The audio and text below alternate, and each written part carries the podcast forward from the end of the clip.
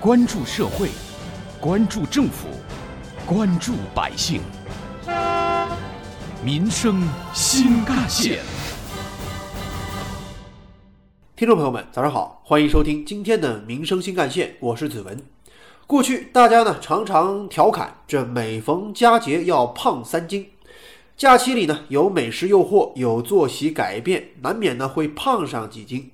而如今，随着全民健身的理念日益的深入人心，越来越多的人呢就爱上了锻炼身体，把运动当做一种生活方式，而且把自律当成了一种良好的生活习惯，就算是假期也不间断。再加上丰富的线上健身资源，居家锻炼变得越来越便捷。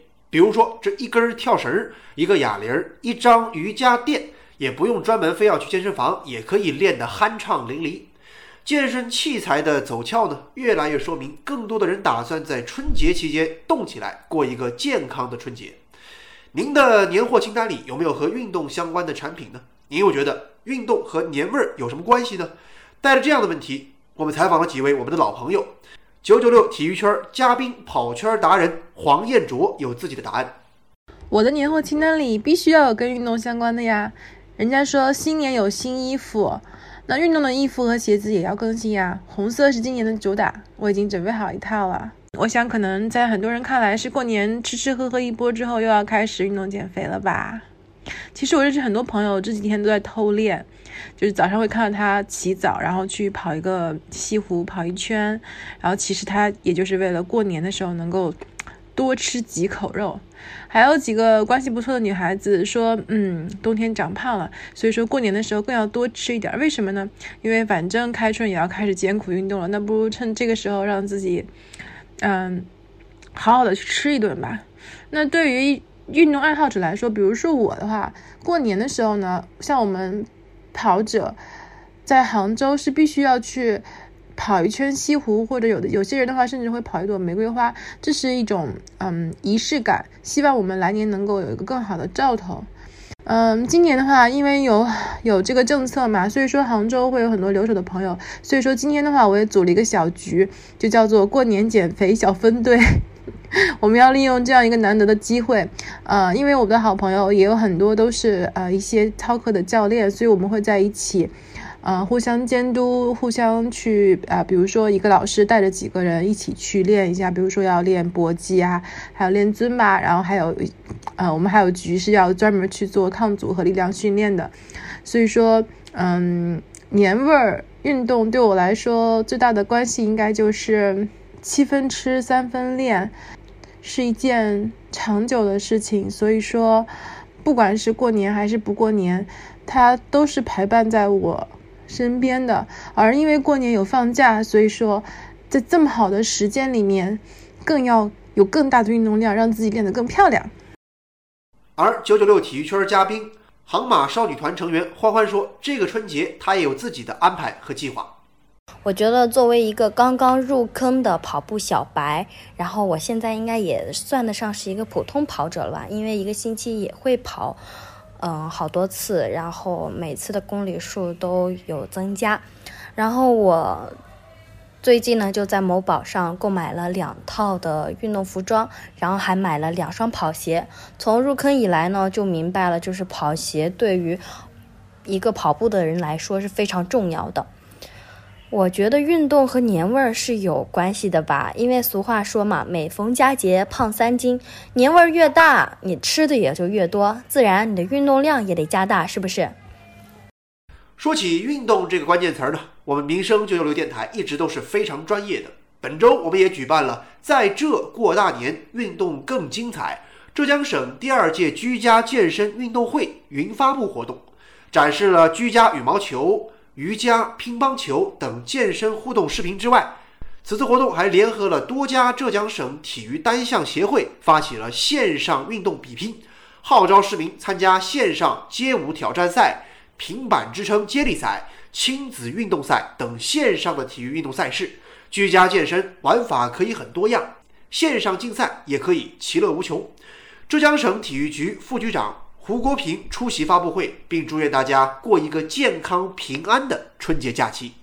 呃，为了让全省人民度过一个欢乐祥和、健康安全的新春佳节，全省各地啊，要在做好严密的疫情防控的要求措施下，主要要做好三方面的健身工作：一是全省各地要做好公共体育场馆的免费或低收费开放工作。呃，这一方面啊，要加大宣传的力度，让老百姓能够清楚了解附近场馆开放时间等要素，确保有序开放、优质服务。第二个方面啊，就是要大力倡导居家健身，要充分利用互联网融媒体平台，举办群众基础好、社会参与度高、既有民间特色又非常适宜居家健身的线上赛事活动，比如像健身气功、太极拳。广场舞等项目。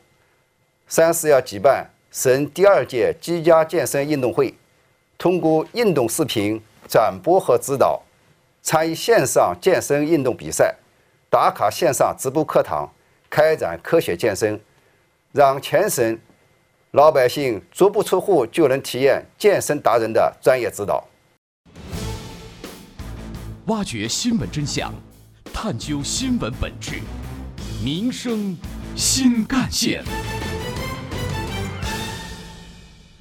继续回来关注春节前消费者置办运动年货劲头足的话题。其实不少城市也推出了惠民举措，这些举措也为健身市场增添了更加丰富的选项。